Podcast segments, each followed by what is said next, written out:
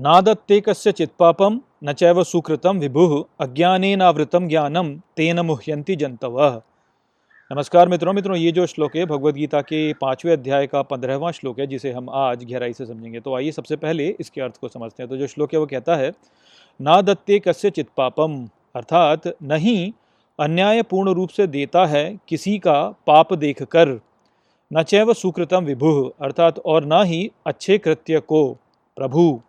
अज्ञानेनावृतम ज्ञानम, अर्थात अज्ञान के द्वारा ज्ञान के ढक जाने से तेन मुह्यंती जनतव, अर्थात उसके द्वारा मोह करते हैं जन। तो श्री कृष्ण जो इस संपूर्ण सृष्टि के पीछे की शक्ति है, उसके बारे में यहाँ पर आगे कहते हैं कि ये जो शक्ति है, ये अन्यायपूर्ण रूप से किसी को भी फल प्रदान नहीं करती, भले ही कोई व्यक्ति पाप कर रहा हो या पुण्य कर रहा हो, केवल अपने अज्ञान के द्वारा हम ये समझ नहीं पाते कि ये जो शक्ति है, ये किस प्रकार से कार्य कर रही है। और इस अज्ञान के कारण हम ये कहने लगते हैं कि ये जो शक्ति है, वो हमारे साथ अन्याय कर रही है। तो पिछले श्लोक में हमने देखा कि कैसे जो सभी इस इस सृष्टि में उपस्थित तत्व हैं, वो न्यायपूर्ण रूप से कार्य करते हैं। तो जैसे हमने कई उदाहरण दिए कि जैसे अग्नि जो है, वो सभी प्राणियों को तप प्रदान करती है। यदि वो प्राणी उस अग्नि से एक सावधानी से उसके साथ बर्ताव करें और यही अग्नि यदि हम असावधान हो जाएँ इसके प्रति तो हमारे घर को जला सकती है। तो सभी जो तत्व इस सृष्टि में हैं, वो वास्तव में एक न्यायपूर्ण रूप से कार्य करते हैं। किंतु हम अपनी मूर्खता में ये सोचने लगते हैं कि ये अन्यायपूर्ण है। हम वास्तव में क्योंकि अपने अपने अहंकार के साथ में अपनी पहचान बनाते हैं तो इस कारण से हम सभी घटनाओं को व्यक्तिगत रूप से देखने लगते हैं। और इस व्यक्तिगत रूप से देखने के कारण हम ये सोचते हैं कि ये जो सृष्टि है, ये हमारे साथ में अन्याय कर रही है, जबकि वास्तव में सृष्टि जो होती है, वो सबके साथ में न्याय का ही भाव रखती है। तो जैसे हम उदाहरण ले तो मान लीजिए कि आप एक सपोले को पालना आरंभ करते हैं और आप उसे दूध देते हैं और उसकी अच्छे से पालन पोषण आप करते हैं और मान लीजिए कि वो बड़ा होने लगता है और एक मनुष्य होने के नाते आप यदि ये आशा करने लगते हैं कि ये जो सांप है, अब वो मेरे साथ वैसा ही बर्ताव करेगा जैसा कि एक मानव शिशु करता है, कि मानव शिशु जो है वो अपने पालन पोषण करने वाले के साथ में आसक्त हो जाता है, उसके प्रति एक प्रेम की भावना रखता है। तो यदि आप ऐसी ही भावना सोचें कि ये जो सांप है, वो भी आपकी ओर रखेगा तो यहाँ पर आप वास्तव में अपने दृष्टिकोण को इस संपूर्ण सृष्टि पर थोप रहे होंगे। और जब, क्योंकि ये सांप है, वो अपने अपने जो उसका, उसकी प्रवृत्ति है, उसके अनुसार कार्य करके आपको हानि पहुँचा देता है तो आप यही बोलेंगे कि मेरे साथ तो अन्याय हुआ, मैंने देखो इस सांप को ये कैसे पाला पोसा, किंतु इस सांप ने तो मुझे काट लिया। तो यहाँ पर हमें ये समझना चाहिए कि सांप की जो प्रवृत्ति होती है, वो यही होती है कि कोई भी हाथ यदि उसके निकट आए तो उसे काटेगा। और यदि हम अपनी भावनाओं को उस सांप के ऊपर थोपें और ये कहें कि नहीं, मैंने इसका पालन पोषण किया तो इसको मुझसे प्रेम करना चाहिए। और देखो, मैं प्रेम के साथ अपना हाथ इसके ऊपर ले जा रहा था और इसको दुलार रहा था, इसको प्यार कर रहा था, किंतु इसने मुझे काट लिया। तो यहाँ पे मूर्खता हमारी ही है। हम वास्तव में अपने दृष्टिकोण को इस संपूर्ण सृष्टि पर थोप रहे हैं। ये बिल्कुल ऐसा ही हो गया कि हम प्यार से अग्नि में कूद जाए सोच कि अग्नि जो है वो हमें जलाएगी नहीं, क्योंकि हम अग्नि से प्यार करते हैं। तो ऐसा नहीं होगा ना, क्योंकि अग्नि की अपनी एक प्रकृति है, अग्नि की प्रकृति ही जलाने की है। सांप की जो प्रकृति है, वो ऐसी ही है कि उसके निकट यदि किसी का हाथ आता है तो वो उसको काटेगा ही। तो इसी प्रकार से हमें भी जो ये संपूर्ण सृष्टि है, उसकी जो प्रकृति है, उसके अनुसार समझना चाहिए। और ये नहीं सोचना चाहिए कि हमारी जो भावनाएँ हैं, वो हम इस सृष्टि पर थोपे हैं। और जिस प्रकार से हम व्यवहार करते हैं, उसी प्रकार से ये सृष्टि भी व्यवहार करे। यदि हम किसी का पालन पोषण करते हैं और उसकी ओर प्रेम की भावना रखते हैं तो हमें ये नहीं सोचना चाहिए कि सामने वाला भी जो है वो हमारे लिए वही प्रेम की भावना रखेगा। यदि आप प्रेम से सांप को पालते हैं और ये सोचते हैं कि सांप जो है वो भी हमारी ओर प्रेम की भावना रखेगा तो ऐसा नहीं है, क्योंकि सांप का जो की जो, का जो व्यवहार है, जो उसकी जो प्रवृत्ति है, वो ऐसी है कि वो अपने अनुसार सोचता है। तो यही बात है जो कि हमें समझनी चाहिए। इस ज्ञान को हमें समझना चाहिए कि हम अपनी आसक्तियों के ऊपर उठें और तटस्थ होके इस सृष्टि में होने वाली जितनी भी घटनाएँ उसको देखें और उसकी उसकी जो, उसका जो मूल्यांकन है वो ऐसे करें कि उसकी प्रकृति के अनुसार ही उसको करें। तो हम समझ पाएँगे कि वास्तव में इस सृष्टि में जो भी कुछ हो रहा है वो वास्तव में न्यायपूर्ण रूप से ही हो रहा है। हम केवल क्योंकि अपनी आसक्ति रखते हैं, अपने अज्ञान में हम भ्रमित हो जाते हैं और अपनी मूल्यों को इस संपूर्ण सृष्टि पर थोपना चाहते हैं, इसलिए हमें ऐसा लगने लगता है कि ये जो सृष्टि है, ये हमारी ओर अन्यायपूर्ण रूप से कार्य कर रही है। ज्ञाने न तो तज्ञानम येषाम नाशितम आत्मन तेषामादित्यवच ज्ञानम प्रकाशयति तत्परम। मित्रों, ये जो श्लोक है भगवत गीता के पाँचवें अध्याय का सोलहवां श्लोक है, जिसे हम गहराई से समझेंगे। तो आइए सबसे पहले इसके अर्थ को समझते हैं। तो जो श्लोक है, वो कहता है, ज्ञाने न तो तज्ञानम अर्थात ज्ञान द्वारा किंतु उस अज्ञान को येषाम नाशितम आत्मन अर्थात जो नष्ट करता है स्वयं को। तेषाम आदित्यवच ज्ञानम अर्थात वह आदित्य के जैसे ज्ञान से प्रकाशयति तत्परम, अर्थात प्रकाशित करता है उस महान को। तो इस श्लोक में श्री कृष्ण जो पहले दो श्लोकों में समझा रहे थे, उसको ही आगे और समझाते हैं और यहाँ पर कहते हैं कि वो जो अज्ञान है, जिसके द्वारा हम ये सोचते हैं कि जो शक्ति इस संपूर्ण सृष्टि के पीछे है, वो अन्यायपूर्ण हमें प्रतीत होती है। उस अज्ञान को हम ज्ञान के द्वारा नष्ट कर सकते हैं और यहाँ पर ये जो ज्ञान है, वो अपने आप को नष्ट करने से हमारे पास आता है। अर्थात हमारा जो अहंकार है, उसको जब हम नष्ट करते हैं तो उसके द्वारा हमें ये ज्ञान प्राप्त होता है और इस ज्ञान को प्राप्त करके हम आदित्य, जो कि सूर्य देव हैं, उनका वो वाला रूप जो कि ज्ञान से संपूर्ण सृष्टि को प्रकाशित करता है वो तो हम उस आदित्य के जैसे ये जो ज्ञान है, इसको सभी जगह फैला देते हैं। तो यहाँ पर जो मूल संदेश है श्री कृष्ण का, वो यही है कि हमें ये जो ज्ञान है, जो कि इस संपूर्ण सृष्टि के पीछे की शक्ति को ठीक से पहचान पाता है वो ज्ञान तब प्राप्त होता है जब हम अपने अहंकार को नष्ट कर देते हैं। या यहाँ पर जैसे उन्होंने कहा कि हम स्वयं को नष्ट कर देते हैं। स्वयं से यहाँ पे अर्थ वही है कि हम अपने अहंकार को नष्ट कर देते हैं। तो वास्तव में इस जीवन में हम एक अनुचित पहचान बनाए बैठे हैं, एक ऐसी इकाई से जो कि वास्तव में है ही नहीं, जो कि हमारा अहंकार है। और इसी कारण से हमारी सारी समस्याएँ उत्पन्न होती हैं। तो इसको हम जैसे दो स्त्रियों के उदाहरण से समझ सकते हैं, श्रुति और अस्मा।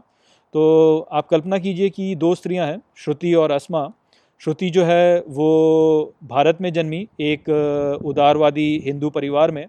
उसके परिवार ने उसको पढ़ने के लिए भेजा। वो एक कॉलेज में जाकर कंप्यूटर साइंस में उसने एक डिग्री प्राप्त की और उसके पश्चात वो नोएडा में एक मल्टीनेशनल कंपनी में एक सॉफ्टवेयर इंजीनियर का स्थान ग्रहण कर लेती है और इस प्रकार से अपने जीवन में वो सुखी होती है। असमा जो है वो एक मुस्लिम परिवार में जन्म लेती है पाकिस्तान में और उसका परिवार जो है वो उसमें एक पारंपरिक मुस्लिम जो पत्नी होती है उसके संस्कार डालता है और वो एक सुसंस्कृत मुस्लिम पुरुष के साथ में विवाह करती है और अपने बच्चों के साथ में, लाहौर में सुख के साथ में रहती है। तो यहाँ पर हम देख सकते हैं कि ये दोनों ही स्त्रियाँ वास्तव में अपने जीवन में सुखी हैं। किंतु यदि एक स्त्री दूसरी स्त्री के जीवन को देखे तो उसको ऐसा लग सकता है कि दूसरी स्त्री का जीवन जो है, वो वास्तव में एक दुखी जीवन है। श्रुति ऐसा सोच सकती है कि अस्मा जो है, वो अपने संपूर्ण स्तर तक नहीं पहुँच पाई। वो क्योंकि अपने जीवन में जो व्यवसायिक व्यवसायिक जो सक्सेस है, उसको प्राप्त नहीं कर पाई तो इस प्रकार से उसका जो जीवन है, वो सफल नहीं है, बल्कि असफल हो गया। तो इस प्रकार से वो सोच सकती है कि अस्मा दुखी है। असमा भी जो है वो श्रुति के बारे में ऐसा सोच सकती है कि श्रुति जो है वो अपने व्यवसायिक जीवन में इतनी व्यस्त रहती है कि उसके पास में अपने पारिवारिक जीवन को समय देने का अवसर नहीं और इस प्रकार से वो अपने जो पारिवारिक जीवन है उसका पूर्ण सुख नहीं उठा पा रही है। तो इस प्रकार से वो ये सोच सकती है कि श्रुति का जो जीवन है वो वास्तव में एक दुखी जीवन है। तो यहाँ पर हम ये देख सकते हैं कि केवल अपने जीवन में अपनी परिस्थितियों के अनुसार जीवन जी करके यदि कोई व्यक्ति दूसरे व्यक्ति के जीवन को देखे तो वो उसे उल्टे ही रूप से देख सकता है। यहाँ पर ये भी हो सकता है कि यदि आसमा जो है और श्रुति जो है उन दोनों के जीवन में ऐसा हुआ होता कि उनका पारस्परिक विनिमय हो गया होता उनके जन्म के समय, जहाँ पर कि श्रुति जो है वो अस्मा के परिवार में पहुँच गई होती और अस्मा जो है वो श्रुति के परिवार में पहुँच गई होती और वो एक दूसरे के रूप में यदि पले बड़े होते तो ऐसा हो सकता है कि वो अब जो है एक दूसरे के रूप में सोच रहे होते तो श्रुति जो है वो अस्मा के रूप में सोच रही होती और अस्मा जो है वो श्रुति के रूप में सोच रही होती। तो यहाँ पर हम देख सकते हैं कि जो हमारा व्यक्तित्व होता है, जो हमारा अहंकार होता है, जो हमारे संस्कार होते हैं वो वास्तव में हमारे जीवन में विकसित ऐसे होते हैं कि जिस प्रकार से हमने अपने जीवन में अपनी परिस्थितियों को पाया, उसी के अनुसार वो विकसित हो जाते हैं।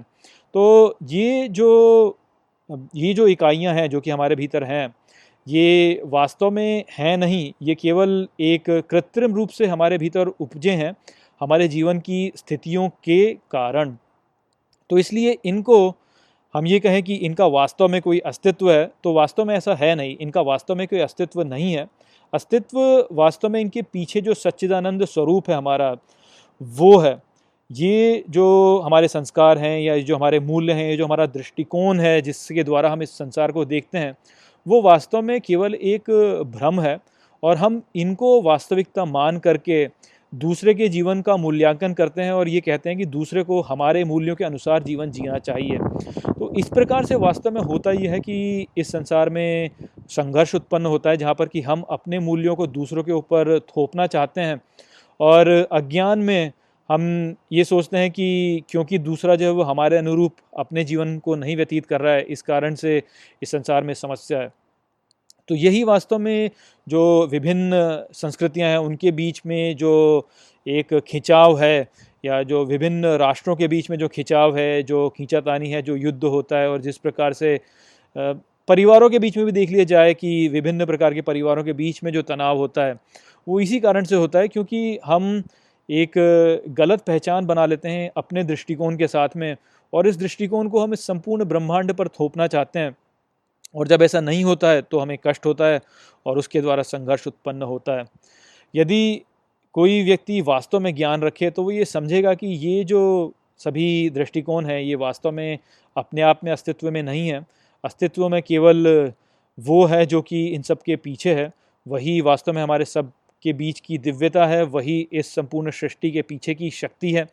और यदि हम उसके उसके द्वारा अपनी पहचान को जोड़ें तो फिर हम तटस्थ होकर इस संपूर्ण सृष्टि को देख पाते हैं और तब हम ये समझ पाते हैं कि वास्तव में क्या है।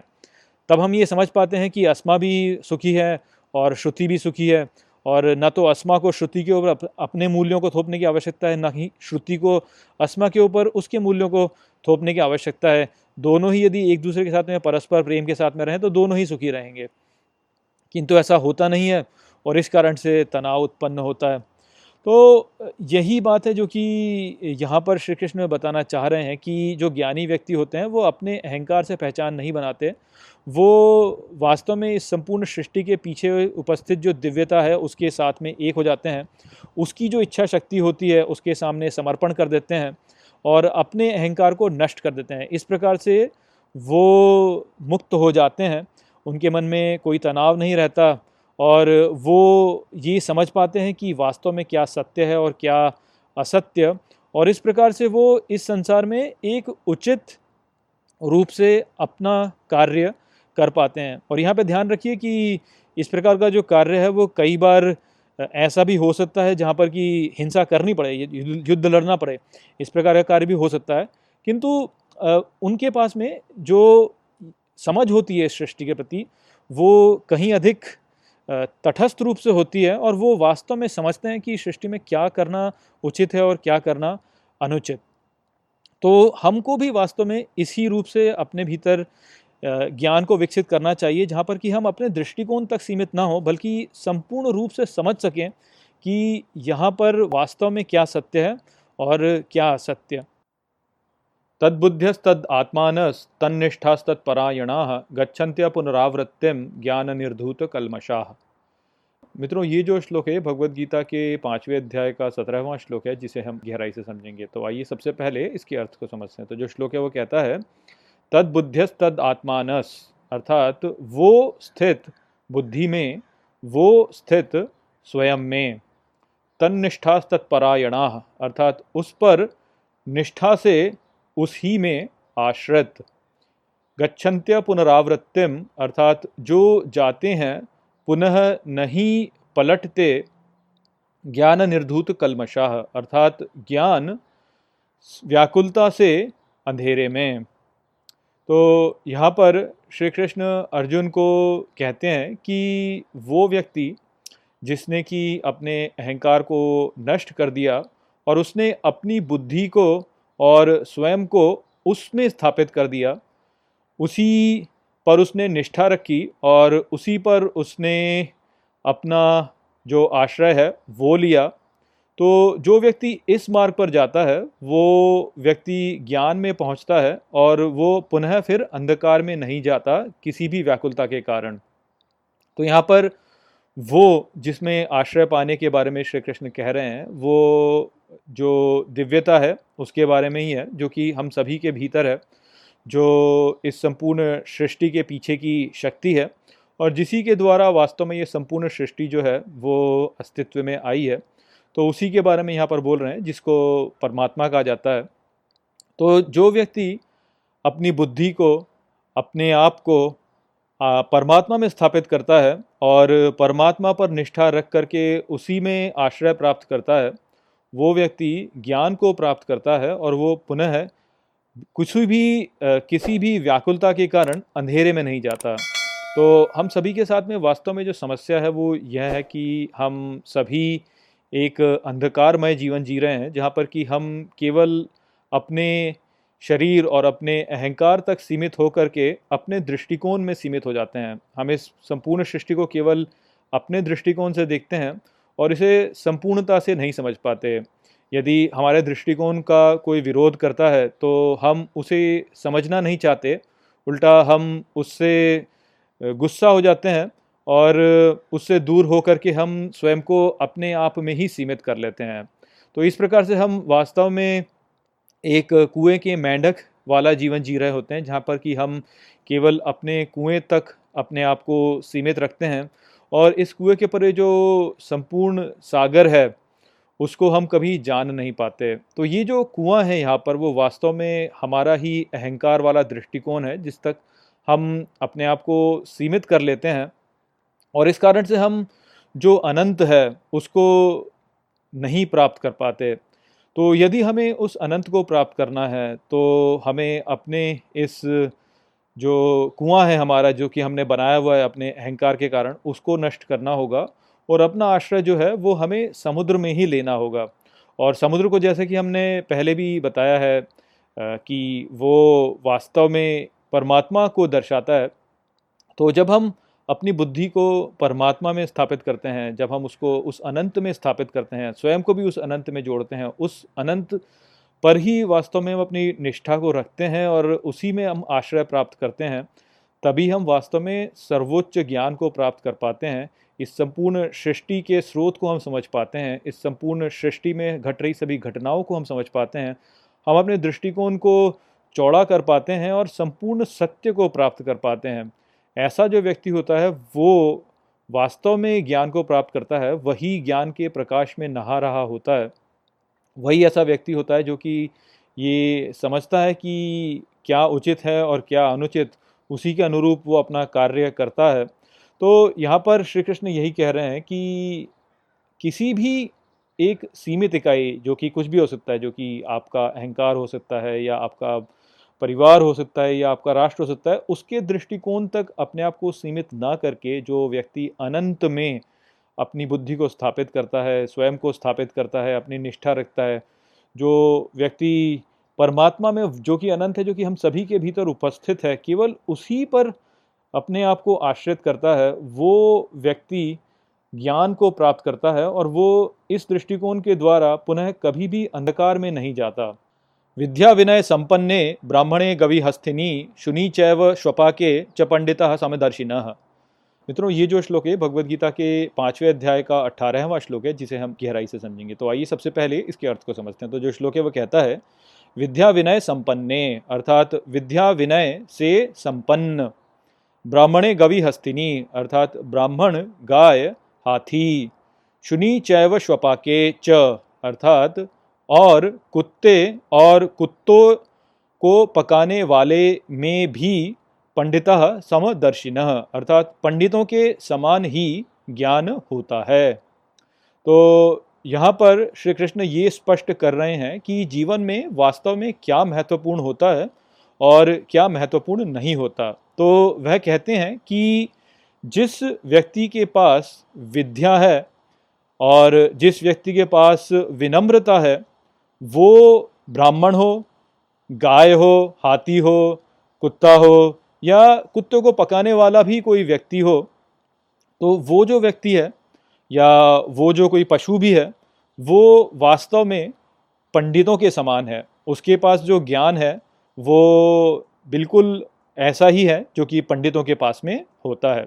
तो यहाँ पर स्पष्ट रूप से श्री कृष्ण कह रहे हैं कि इस बात से कोई अंतर नहीं पड़ता कि समाज में आपका स्थान क्या है आप समाज में एक उच्च स्थान पर भी हो सकते हैं और आप समाज में एक निचले स्थान पर भी हो सकते हैं।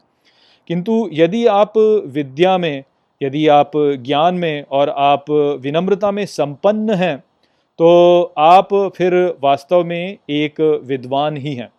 तो गीता के ऊपर कई बार ये दोष लगाया जाता है कि ये जातिवाद को बढ़ावा देती है, ये समाज में असमानता को बढ़ावा देती है। किंतु यहाँ पर स्पष्ट रूप से हम देख सकते हैं कि ऐसा कुछ भी नहीं है। श्री कृष्ण तो सीधे सीधे कह रहे हैं कि यदि आपके पास ज्ञान है, यदि आपके पास विनम्रता है तो तब आप वास्तव में एक विद्वान व्यक्ति ही हैं या आप एक विद्वान पशु भी हैं। तो यहाँ से स्पष्ट है कि ऐसी कोई बात नहीं है। यहाँ पर एक बात और जो हमें ध्यान देनी चाहिए, वो ये है कि कुछ लोग ये कहते हैं कि गीता में शाकाहार को बढ़ावा दिया गया, किंतु आप देख सकते हैं कि श्री कृष्ण कह रहे हैं कि कुत्ते को पकाने वाला भी, और पकाने वाले से अर्थ यहीं पे यही है कि कुत्ते को पका के खाने वाला। तो कुत्ते को पकाने वाला भी वास्तव में पंडितों के ही समान होता है। तो यहाँ पर भी हम देख सकते हैं कि ऐसा कुछ नहीं है कि शाकाहार या मांसाहार के बीच में कोई अंतर ऐसे किया जा रहा है। यहाँ पर जिस बात पर बल दिया जा रहा है, वो है विद्या और विनय। तो इसलिए जो दुष्प्रचार है उससे हमें बचना चाहिए। हमें वास्तव में ये समझना चाहिए कि महत्वपूर्ण क्या है। ये जो दुष्प्रचार होता है या इस प्रकार की जो भ्रम होता है वास्तव में, वो इसलिए होता है क्योंकि हम वास्तव में ठीक प्रकार से संसार को समझते ही नहीं हैं। हम अपने अहंकार से जुड़ते हैं और अपनी जो हमारी सोच है, उसको समाज पर थोपना चाहते हैं। इसलिए हम कभी भी ये बातें देखना ही नहीं चाहते। इसी कारण से ऐसा हमारे साथ में होता है कि इस प्रकार की बातें होने लगती हैं जहाँ पर कि गीता जैसे एक पावन ग्रंथ के ऊपर लोग जो हैं उल्टी सीधी टिप्पणियाँ करते हैं, इस पर दोष मंडते हैं या इसके बारे में कुछ उल्टा सीधा बोलते हैं। तो इससे हमें बचना चाहिए, हमें वास्तव में ये समझना चाहिए कि ये जो सभी घटनाएँ होती हैं जहाँ पर कि गीता के ऊपर ऐसे आरोप लगाए जाते हैं या ये कहा जाता है कि नहीं, ये अच्छा नहीं है, वो अच्छा है, वो अच्छा नहीं है, ये अच्छा है, गीता ऐसे कहती है, गीता वैसे कहती है। इस प्रकार की जो बात होती है, वो केवल एक भ्रमित बातें हैं, ये वास्तव में मायने ही नहीं रखती हैं। और यहाँ पर होता वास्तव में ये है कि इस प्रकार की बातों पर इतना जो बल दिया जाता है, वो इसलिए दिया जाता है क्योंकि अतीत में बहुत से जो शासक रहे हैं या जो शक्तिशाली व्यक्ति रहे हैं, उन्होंने जो सामान्य जनता है, उसके द्वारा उनके जो कार्य होते हैं, जो उनका बर्ताव होता है, उसको नियंत्रित करने के लिए जो धार्मिक शिक्षाएँ हैं, उनका उपयोग किया है और उसके द्वारा उन्होंने कुछ नियमों को बोला है कि इन नियमों का पालन करना चाहिए या उन नियमों का पालन करना चाहिए और ये जो है, ये हमारे ग्रंथों के अनुरूप हैं। तो इस कारण से ये जो सीमितताएँ हैं, वो उत्पन्न हुई हैं, जहाँ पर कि लोगों का जो जो उनका ध्यान होता है, वो ज्ञान, विनम्रता या इन सब इकाइयों से दूर हट करके केवल इस पर स्थित हो जाता है कि हमें अपने जीवन में आचरण कैसा करना है। और क्योंकि जो ये समाज है उसमें परिवर्तन होते रहता है। तो इसलिए व्यक्तियों के आचरण में भी एक परिवर्तन की आवश्यकता होती है। किंतु लोग इस परिवर्तन को कर नहीं पाते क्योंकि जो उनका जो उनका ध्यान है वो वास्तव में सत्य की ओर नहीं होता। केवल इसकी ओर होता है कि हमें आचरण कैसा करना है और आचरण जो है वो लोगों ने बताया होता है। तो इसलिए परिवर्तन में कई बार समस्या हो जाती है। तो इसलिए हम आ, सीमित हो जाते हैं और कई बार भयभीत भी हो जाते हैं। आप देखिए कि किस प्रकार से लोगों में कितना सारा भय है जहाँ पर कि लोगों में नरक में अग्नि में जलने का भय होता है या लोगों में ये भय होता है कि अरे मुझे जो अगला जीवन है वो अच्छा मिलेगा कि नहीं मिलेगा? लोगों में ये भय होता है कि मुझे मूर्ति पूजा करनी चाहिए या नहीं करनी चाहिए? लोगों में ऐसा भय हो जाता है कि आ, कि जो गोमांस है उसे खाना नहीं चाहिए या जो सुअर का मांस है वो खाना नहीं चाहिए। इस प्रकार की जो बातें हैं ये केवल इसलिए होती हैं क्योंकि हम सत्य को समझने के विपरीत केवल इस बात पर ध्यान केंद्रित करते हैं कि हमें अपना आचरण कैसे करना चाहिए। तो यहाँ पर श्री कृष्ण उसी बात को स्पष्ट कर रहे हैं कि इन सब बातों पर ध्यान मत दो। आप विद्या पर ध्यान दो और विनय पर ध्यान दो। आप ये जानो कि ज्ञान वास्तव में क्या होता है और आपके भीतर विनम्रता उस ज्ञान की ओर है कि नहीं है। जब आपके भीतर ज्ञान की ओर विनम्रता होगी तो आप वास्तव में चीज़ों को स्पष्ट रूप से देख सकेंगे कि इस सृष्टि में क्या, कैसे घटित हो रहा है और उसके अनुरूप हमें अपना कार्य कैसे करना चाहिए। तो अपना जो ध्यान है, वो इस बात पर ना दें कि, ना दें कि मुझे अपने जीवन में किस प्रकार का आचरण करना चाहिए। आपको वास्तव में ज्ञान अर्जित करने के ऊपर ध्यान देना चाहिए। आपको ये समझना चाहिए कि क्या उचित है और क्या उचित नहीं है आज की स्थिति में। और अपने मन को ऐसे खोलिए कि कभी भी किसी भी एक विचारधारा तक सीमित मत कीजिए उसको। जब हम अपनी विचार को सीमित कर देते हैं किसी एक विचारधारा तक तो वहीं पर वास्तव में परिवर्तन संभव नहीं होता और इस कारण से सारी समस्याएँ उत्पन्न होती हैं, जहाँ पर कि जब सृष्टि में परिवर्तन हो जाता है तो हम अपने आचरण में परिवर्तन नहीं कर पाते और इस कारण से हट धर्मिता उत्पन्न होती है, जिससे कि समाज में बहुत सारी बुराइयाँ उत्पन्न होती हैं। जितनी भी कुप्रथाएँ हमारे समाज में उत्पन्न हुई हैं, वो इसी कारण से उत्पन्न हुई हैं, क्योंकि हमने ज्ञान और विनम्रता की ओर ध्यान नहीं दिया, हमने केवल अपने आचरण की ओर ध्यान दिया और अपने पिछले ग्रंथों में जिस प्रकार से हमें बताया गया था आचरण करने को, केवल उसको उसी प्रकार से करते रहे और इससे समाज में बहुत सारी कुरीतियाँ उत्पन्न हो गई। तो इस बात को आप समझिए कि कभी भी अपने आप को किसी एक दृष्टिकोण तक सीमित मत कीजिए। कभी भी ऐसे मत सोचिए कि एक ही बात है या इसी प्रकार से, केवल ज्ञान पर ध्यान दीजिए और विनम्रता से ज्ञान की ओर बढ़िए और कोई भी व्यक्ति जो ऐसे कर रहा है, भले ही वो कितना भी गिरा हुआ क्यों ना हो, वास्तव में वही है जो कि विद्वान है। इहैवतैर्जित सर्गो येषां साम्ये स्थितम मन निर्दोषम ही सम ब्रह्म तस्मात् ब्रह्माणी ते स्थिता। मित्रों, ये जो श्लोक है भगवत गीता के पाँचवें अध्याय का उन्नीसवां श्लोक है, जिसे हम गहराई से समझेंगे। तो आइए सबसे पहले इसके अर्थ को समझते हैं। तो जो श्लोक है, वो कहता है इहैवतैर्जित सर्गो अर्थात यहाँ ही वो अर्जित करते हैं सृष्टि को। ये शाम साम्य स्थितम मन, अर्थात जो इस समभाव में मन को स्थित करते हैं। निर्दोषम ही सम ब्रह्म अर्थात दोष मुक्त होकर समान ब्रह्म के तस्मात् ब्रह्माणी ते स्थिता, अर्थात उस ब्रह्म में स्वयं को स्थित करते हैं। तो यहाँ पर जो संकेत है, वो वास्तव में उस व्यक्ति के बारे में है, जिसने कि स्वयं को इस संपूर्ण सृष्टि के सामने समर्पित कर दिया। तो जब कोई व्यक्ति अपने अहंकार को नष्ट करके इस सृष्टि के सामने समर्पण कर देता है तो ये जो सृष्टि है, वो भी उस व्यक्ति के सामने समर्पण कर देती है।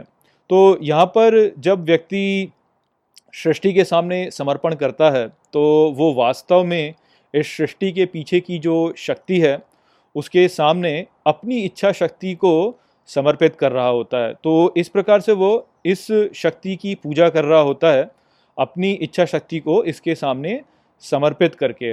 अब श्री कृष्ण पहले ही कह चुके हैं कि जिस प्रकार से तुम मेरी पूजा करते हो, ठीक उसी प्रकार से मैं तुम्हारी पूजा करता हूँ। तो जब कोई व्यक्ति अपनी इच्छा शक्ति को ईश्वर के सामने समर्पित कर देता है तो ईश्वर की जो इच्छा शक्ति होती है वो उस व्यक्ति के सामने समर्पित हो जाती है। तो इस प्रकार से ऐसा व्यक्ति जिसने कि परमात्मा के आगे अपने सभी कार्यों को समर्पित कर दिया है, उसके जो कार्य होते हैं, वो वास्तव में ईश्वर के कार्य के साथ ही जुड़ जाते हैं, क्योंकि ईश्वर जो होता है, वो अपने कार्यों को उसके लिए समर्पित कर देता है। तो यहाँ पर होता यह है कि ईश्वर की इच्छा शक्ति और उस व्यक्ति की इच्छा शक्ति एक ही हो जाती है और इस प्रकार से वो जो व्यक्ति होता है वो ईश्वर का ही कार्य करने लगता है। तो इसी बात को यहाँ पर श्री कृष्ण कह रहे हैं कि यहीं पर, इसी संसार में जो व्यक्ति अपनी इच्छा शक्ति को ईश्वर के सामने समर्पित करता है, वो संपूर्ण सृष्टि को प्राप्त कर लेता है और वो संपूर्ण सृष्टि को प्राप्त करता है क्योंकि उसने अपने मन को इस समभाव और समभाव यहाँ पर है जो ब्रह्म का भाव होता है, जो कि किसी भी किसी भी स्थिति से चंचल नहीं होता, जो कि बिल्कुल स्थिर है। तो जो इस समभाव में अपने मन को स्थित कर लेता है, वो संपूर्ण सृष्टि को यहीं पर प्राप्त कर लेता है।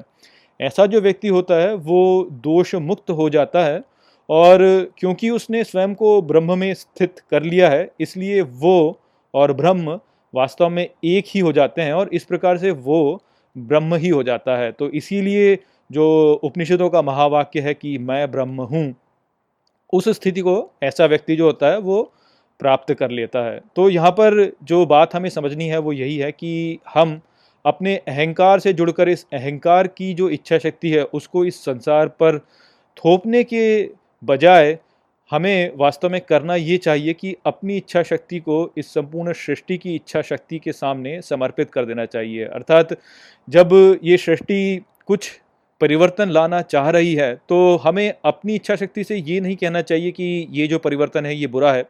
इसके विपरीत, हमें इस परिवर्तन को अपनाना चाहिए और अपने कार्यों को इस परिवर्तन के अनुरूप करना चाहिए, तभी हम वास्तव में इस सृष्टि के साथ एक हो सकेंगे और ऐसी स्थिति में सृष्टि का जो का जो कार्य है, वो वास्तव में हमारे सामने झुक जाएगा, अर्थात ये सृष्टि जो होगी, वो हमारी सहायता करने लगेगी और उस रूप से इस संपूर्ण सृष्टि में कल्याण बढ़ता जाएगा।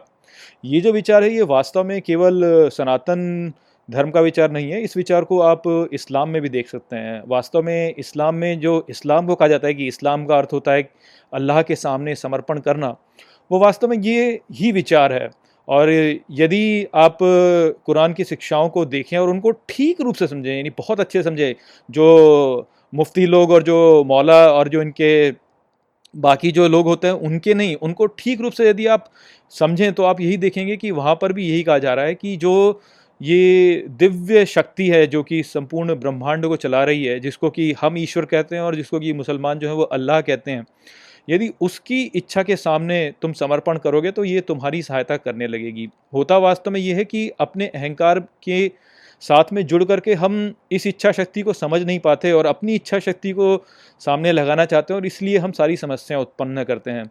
आप इसको ऐसे ही देख सकते हैं कि जब मुसलमान ये कहते हैं कि हर किसी को मुसलमान बना दो और यहाँ पर कुछ भी कर लो इस प्रकार का तो वो वास्तव में उस इच्छा शक्ति के सामने नहीं समर्पण कर रहे हैं। वो वास्तव में अपनी इच्छा शक्ति को भी थोपना चाह रहे हैं और इस प्रकार से समस्या उत्पन्न हो रही है।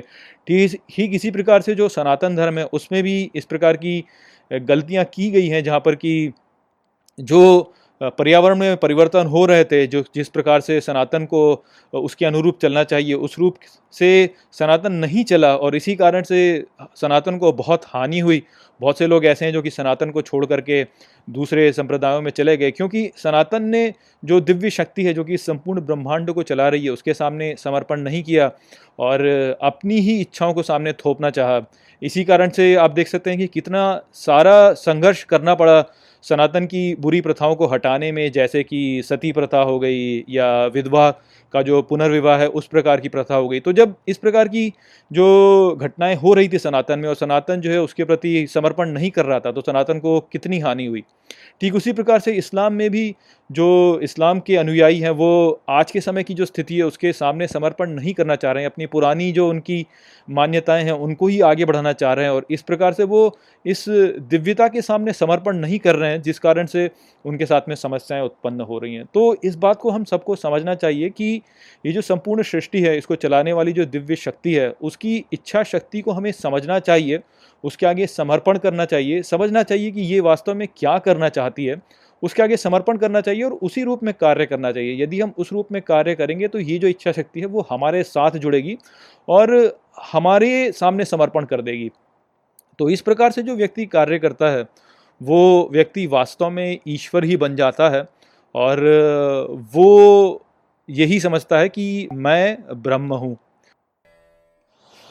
न प्रहृष्येत प्रियम प्राप्य नोद्विचेत प्राप्य चा प्रियम स्थिर बुद्धिर असमूढ़ो ब्रह्मविद ब्रह्मणी स्थित। मित्रों, ये जो श्लोक है, ये भगवत गीता के पाँचवें अध्याय का बीसवां श्लोक है, जिसे हम गहराई से समझेंगे। तो आइए सबसे पहले इसके अर्थ को समझते हैं। तो जो श्लोक है, वो कहता है, न प्रहृष्येत प्रियम प्राप्य अर्थात, नहीं प्रिय की प्राप्ति के लिए हर्षित होता है। नोद्विजेत प्राप्य चा प्रियम अर्थात और न अप्रिय की प्राप्ति के लिए घबराता है। स्थिर बुद्धि सम्मूढ़ो, अर्थात स्थिर बुद्धि वाला सुमतिवान, ब्रह्मविद ब्रह्मणी स्थित, अर्थात ब्रह्म ज्ञानी ब्रह्म में स्थित रहता है। तो श्री कृष्ण यहाँ पर पुनः अर्जुन से ये कह रहे हैं कि वो व्यक्ति जो कि कुछ जो प्रिय होता है, जो हमें सुख प्रदान करता है, उसको प्राप्त करने से बहुत हर्षित नहीं होता और ना ही वो घबराता है या द्वेष करता है किसी ऐसी चीज़ की प्राप्ति से जो कि अप्रिय हो, जो कि हमें दुख देती है। ऐसा जो व्यक्ति होता है, वो स्थिर बुद्धि वाला होता है, इसी कारण से वो मूड नहीं होता, वो वास्तव में एक ज्ञानी व्यक्ति होता है और ऐसा जो ज्ञानी व्यक्ति होता है वो ब्रह्म का ज्ञान रखता है और वो स्वयं को ब्रह्म में ही स्थित करता है। तो यहाँ पर श्री कृष्ण ने जो बोला कि जो व्यक्ति ऐसा है जो कि प्रिय को प्राप्त करके हर्षित नहीं होता और अप्रिय को प्राप्त करके जो दुखी नहीं होता, ये बात श्री कृष्ण पहले भी बता चुके हैं और यहाँ पर पुनः वो इस बात को अर्जुन को बता रहे हैं, जिससे कि ये स्पष्ट होता है कि ये जो लक्षण है कि ऐसा व्यक्ति जो कि कुछ प्रिय को प्राप्त करने पर जो है बहुत हर्षित नहीं होता और अप्रिय को प्राप्त करने पर जो दुखी नहीं होता, ये एक मूल लक्षण है। और भारतीय संस्कृति में ऐसे ही व्यक्ति को वास्तव में ज्ञानी कहा गया है। और इस विचार को वास्तव में न केवल जो हिंदू विचारधारा है, बल्कि बौद्ध विचारधारा, जैन विचारधारा और सिख विचारधारा में भी बहुत बलपूर्वक कहा गया है कि हमको इस संसार के द्वारा प्राप्त होने वाली प्रिय या अप्रिय चीज़ों से वास्तव में प्रभावित नहीं होना चाहिए। हमें अपनी बुद्धि को स्थिर रखना चाहिए और स्वयं को एक स्थिरता में ही स्थापित करना चाहिए। और जो स्थिरता है, वो वास्तव में ब्रह्म है, जो कि ओंकार भी कहा गया है या शून्य कहा गया है। तो इसी स्थिरता में हमें अपने आप को स्थापित करना चाहिए। तभी हम वास्तव में संसार के द्वारा दी जाने वाली जो प्रिय या अप्रिय वस्तुएँ होती हैं, उनसे प्रभावित ना होने की जो क्षमता है, उसको हम विकसित कर पाएँगे। तो वास्तव में यदि हम गहराई से समझें तो इस जीवन में हम स्थिरता और स्वतंत्रता को ढूंढ रहे हैं और अपनी मूर्खता के कारण हम ये सोचते हैं कि स्थिरता और स्वतंत्रता जो है, वो हमें धन द्वारा या शक्ति द्वारा या बल द्वारा प्राप्त होगी। जब हम अपनी इच्छा शक्ति को दूसरों पर लागू कर सकेंगे या हम जब इस बाहरी संसार पर नियंत्रण प्राप्त कर लेंगे तो उस प्रकार से हमें स्थिरता और स्वतंत्रता प्राप्त होगी। जबकि वास्तव में ऐसा बिल्कुल भी नहीं है। ये जो भारी संसार है, ये स्थिर कभी भी नहीं होता। तो यदि हम ये सोचें कि इसको हम स्थिर कर लेंगे तो ऐसा कभी होता नहीं है। वास्तव में हमारी जो मूर्खता है, वो ये है कि हम अपने अहंकार से तादाद में करते हैं और ये सोचते हैं कि हम, हमारा शरीर है। और जब हम ऐसा सोचते हैं तो ये जो हमारा शरीर है, ये भौतिक संसार का भाग है। और भौतिक संसार में सब कुछ परिवर्तनशील है तो इस प्रकार से जब हम अपने शरीर के साथ में तादाद में करते हैं या अपने अहंकार के साथ में तादाद में करते हैं तो हम अस्थिरता में चले जाते हैं। हम बाहरी संसार की जो संवेदनाएँ होती हैं, उनके प्रति हम संवेदनशील हो जाते हैं और जब उसमें कुछ परिवर्तन होता है तो हम उस परिवर्तन को अनुभव करते हैं और इस प्रकार से हम स्थिरता को कभी भी प्राप्त नहीं कर पाते। वहीं पर यदि हम ये समझ लें कि हम अपना शरीर नहीं है, बल्कि वो दृष्टा है जो कि इस शरीर के साथ में जो भी कुछ घटित हो रहा है, उसको केवल देख रहा है तो हम वास्तव में अपने मूल स्वरूप में जाते हैं और तब हम इस शरीर से अपने आप में एक दूरी बना लेते हैं। जहाँ पर कि हम अपना शरीर नहीं है, बल्कि शरीर जो है वो हमसे भिन्न हो जाता है। तो इस प्रकार से हम स्वयं को ब्रह्म में स्थित कर देते हैं। ब्रह्म वास्तव में हर किसी के भीतर उपस्थित है। ये वही दृष्टा है जो कि सब कुछ देख रहा है। और भौतिक संसार से जो परे है, उसमें हम वास्तव में जुड़ जाते हैं जब हम ब्रह्म के साथ में तादात्म्य करते हैं। तो यहीं पर जो है हम स्वतंत्रता को प्राप्त करते हैं, क्योंकि तब हम अपने शरीर से नहीं जुड़े होते। और उस कारण से शरीर जिस प्रकार से भारी संसार के प्रति संवेदनशील होता है, उस प्रकार से हम संवेदनशील नहीं रहते तो भारी संसार की जो भी ऐसी घटनाएँ घट रही हैं, जो कि परिवर्तन परिवर्तन लेकर आ रही हैं, उनसे हम परे हो जाते हैं और इस प्रकार से हम अपरिवर्तनीय में चले जाते हैं और इस प्रकार से स्थिरता प्राप्त करते हैं। ये जो ब्रह्म के साथ में तादाद में है या स्वयं को ब्रह्म में स्थित करना है, यही वास्तव में हमें स्वतंत्रता प्रदान करता है, क्योंकि स्वतंत्रता वास्तव में ये नहीं है कि हम बाहरी संसार के ऊपर अपने जो हमारी इच्छा है उसको थोप सकें। स्वतंत्रता वास्तव में यही है कि हम बाहरी संसार की जो घटनाएँ हो रही हैं, जिनमें परिवर्तन हो रहे हैं, उनके प्रति संवेदनशील ना रहें। वही वास्तव में स्वतंत्रता स्वतंत्रता है और वही वास्तव में स्थिरता भी है। तो इस कारण से जो ज्ञानी व्यक्ति होते हैं, वो स्वयं को ब्रह्म में स्थापित करते हैं, वो ब्रह्म का ज्ञान रखते हैं और स्थिर बुद्धि प्राप्त करते हैं ब्रह्म के साथ में, तादाद में करके। यहाँ पर स्वतंत्रता के बारे में आगे श्री कृष्ण और भी बताएँगे कि कैसे हम दुख से मुक्ति प्राप्त कर लेते हैं जब हम ब्रह्म में स्थित होते हैं। तो उसके बारे में हम चर्चा आगे करेंगे। यहाँ पर जो मूल संदेश था वो यही था कि एक ज्ञानी व्यक्ति का जो लक्षण होता है वो ऐसा ही होता है कि वो व्यक्ति वास्तव में जो प्रिय को प्राप्त करने पर आ, वो बहुत हर्ष नहीं करता और अप्रिय को प्राप्त करने पर वो बहुत दुख नहीं करता।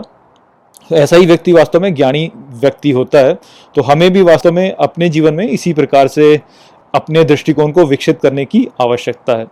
बाह्य स्पर्शेश्व सक्तात्मा विंदत्यात्मनि यत सुखम। सब्रह्म योग युक्त आत्मा सुखम अक्षयम अश्नुते मित्रों, ये जो श्लोक है भगवत गीता के पाँचवें अध्याय का इक्कीसवां श्लोक है, जिसे हम गहराई से समझेंगे। तो आइए सबसे पहले इसके अर्थ को समझते हैं। तो जो श्लोक है, वो कहता है बाह्य स्पर्शेश्व सक्तात्मा अर्थात बाहर के स्पर्शों से स्वतंत्र व्यक्ति विंदत्यात्मनि यत सुखम, अर्थात प्राप्त करता है स्वयं में जो सुख है उसको। सब्रह्म योग युक्त आत्मा अर्थात वो ब्रह्म योग से जुड़ा व्यक्ति सुखम अक्षयम अश्नुते, अर्थात आनंद लेता है न क्षय होने वाले सुख का। तो श्री कृष्ण यहाँ पर ब्रह्म में स्थित व्यक्ति के बारे में कह रहे हैं कि जो व्यक्ति बाहरी इंद्रियों से आसक्त नहीं रहता है और जो व्यक्ति बाहरी इंद्रियों का त्याग कर देता है वो व्यक्ति स्वयं के भीतर जो सुख है, उसका आनंद लेता है और ऐसा जो व्यक्ति होता है, वो ब्रह्म योग द्वारा ऐसे सुख को प्राप्त करता है, जिसका कि कभी क्षय होता ही नहीं। तो यहाँ पर जो मूल संदेश है श्री कृष्ण का, वो ये है कि हमें अपने जीवन में जो बाहरी इंद्रियाँ हैं, उनसे आसक्ति नहीं रखनी चाहिए। यदि हम उनसे आसक्ति रखेंगे तो हम दुख को प्राप्त करते हैं, किंतु यदि हम उनसे अनासक्त हो जाएँ तो फिर हम अपने भीतर जो अनंत सुख का स्रोत है, उससे जुड़ जाते हैं, जो कि ब्रह्म है। और इस प्रकार से हम अपने भीतर के सुख का आनंद लेते हैं, और ये जो सुख है, ये कभी क्षय नहीं होता। तो पिछले श्लोक में हमने चर्चा की कि इस जीवन में हम सभी वास्तव में स्वतंत्रता को खोज रहे हैं और स्थिरता को खोज रहे हैं। तो वहाँ पर ब्रह्म से जुड़ने के द्वारा जो स्थिरता हम प्राप्त करते हैं, उसके ऊपर चर्चा की गई थी। अब यहाँ पर हम समझ सकते हैं कि कैसे ब्रह्म के साथ में जुड़ करके हम स्वतंत्रता को प्राप्त करते हैं। तो यहाँ पे हमने देखा कि श्री कृष्ण ने कहा कि जो व्यक्ति ब्रह्म के साथ जुड़ता है, वो सुख को प्राप्त करता है, जिसका कि कभी क्षय नहीं होता। अब स्वतंत्रता जो है उसको लेकर के हम मूल रूप से ये सोचते हैं कि स्वतंत्रता प्राप्त करने का अर्थ होता है कि हम अपने जीवन में जो भी करना चाहते हैं वो कर सकें। किंतु ये जो विचार है स्वतंत्रता का, ये वास्तव में एक पश्चिमी विचार है। जो भारतीय विचार है स्वतंत्रता का, वो वास्तव में मुक्ति का विचार है, जहाँ पर कि जो व्यक्ति है वो बाहरी इंद्रियों से मुक्त हो जाता है। तो यहाँ पर जो बाहरी इंद्रियों से मुक्ति का विचार है, वहाँ पर इसका जो अर्थ है वो वास्तव में यही है कि जब हम वास्तव में बाहरी इंद्रियों से मुक्त हो जाते हैं तो हम अपने भीतरी सुख के साथ में जुड़ जाते हैं और इस प्रकार से हम बाहरी संसार से प्रभावित नहीं होते और ये जो बाहरी संसार से प्रभावित ना होना है, वही वास्तव में स्वतंत्रता है क्योंकि उस स्थिति में हम अपने शरीर से बंधे नहीं होते, उस स्थिति में हम बाहरी संसार से प्रभावित नहीं होते और इस कारण से हम अपने आप में ही सुखी रहते हैं। तो इसको हम ऐसे समझ सकते हैं कि देखिए, जो आधुनिक विज्ञान है, वो हमें सिंपैथेटिक नर्वस सिस्टम और पैरासिम्पैथेटिक नर्वस सिस्टम के बारे में बताता है।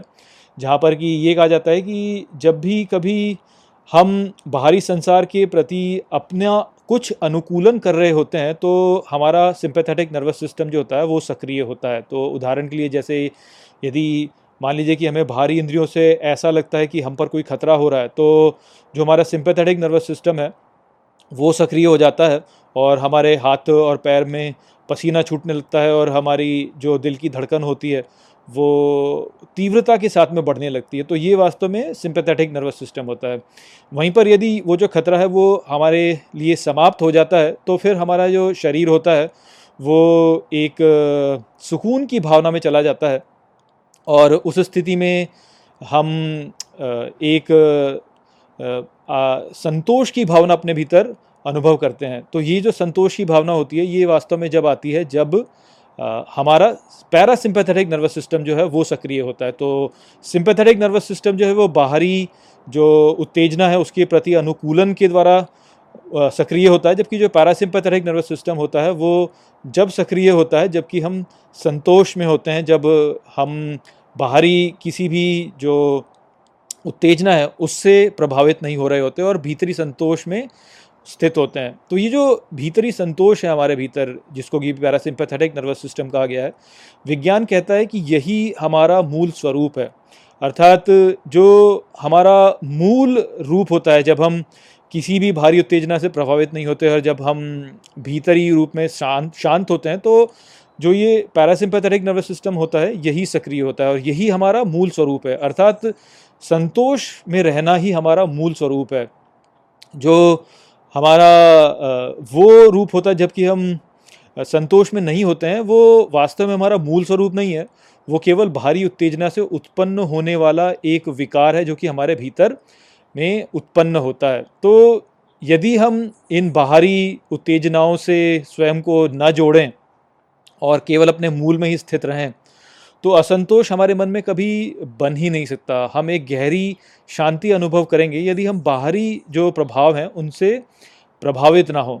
तो उसी बात को यहाँ पर श्री कृष्ण भी कह रहे हैं कि जो बाहरी इंद्रियों का प्रभाव होता है, उनसे जो व्यक्ति अपने आप को मुक्त कर लेता है, वो व्यक्ति वास्तव में भीतरी शांति को प्राप्त करता है और इस प्रकार से ब्रह्म को वो प्राप्त करता है और एक ऐसे सुख को प्राप्त करता है जिसका कि कभी क्षय नहीं होता। तो जो ज्ञानी व्यक्ति होते हैं वो वास्तव में इस बात को समझते हैं कि जो भी समस्याएँ हम अपने जीवन में अनुभव कर रहे हैं, वो वास्तव में हमारी बाहरी इंद्रियों के साथ में स्पर्श द्वारा उत्पन्न हो रही हैं।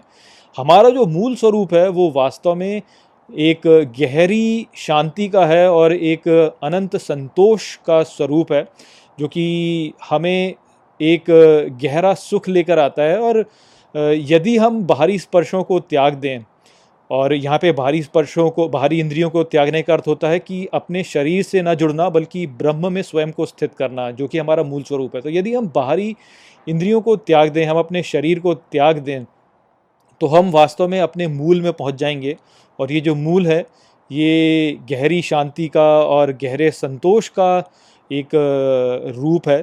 तो इस अवस्था में हम वास्तव में एक अनंत ऐसी शांति को अनुभव करेंगे जो कि अक्षय है, जिसका कि कभी क्षय ही नहीं होता। तो यही वास्तव में मुक्ति है, क्योंकि जब हम बाहरी इंद्रियों के साथ में अपने आप को जोड़ते हैं तो हम उनसे बंध जाते हैं और तभी हम वास्तव में दुख को अनुभव करते हैं। तो यदि हम उनसे मुक्त हो जाएँ तो हम स्वतंत्र हो जाएँगे उससे और तब हम अपने भीतरी स्वतंत्रता में रहेंगे, जो कि एक गहरी शांति का भाव है और उसमें हमें अनंत सुख वास्तव में प्राप्त होगा।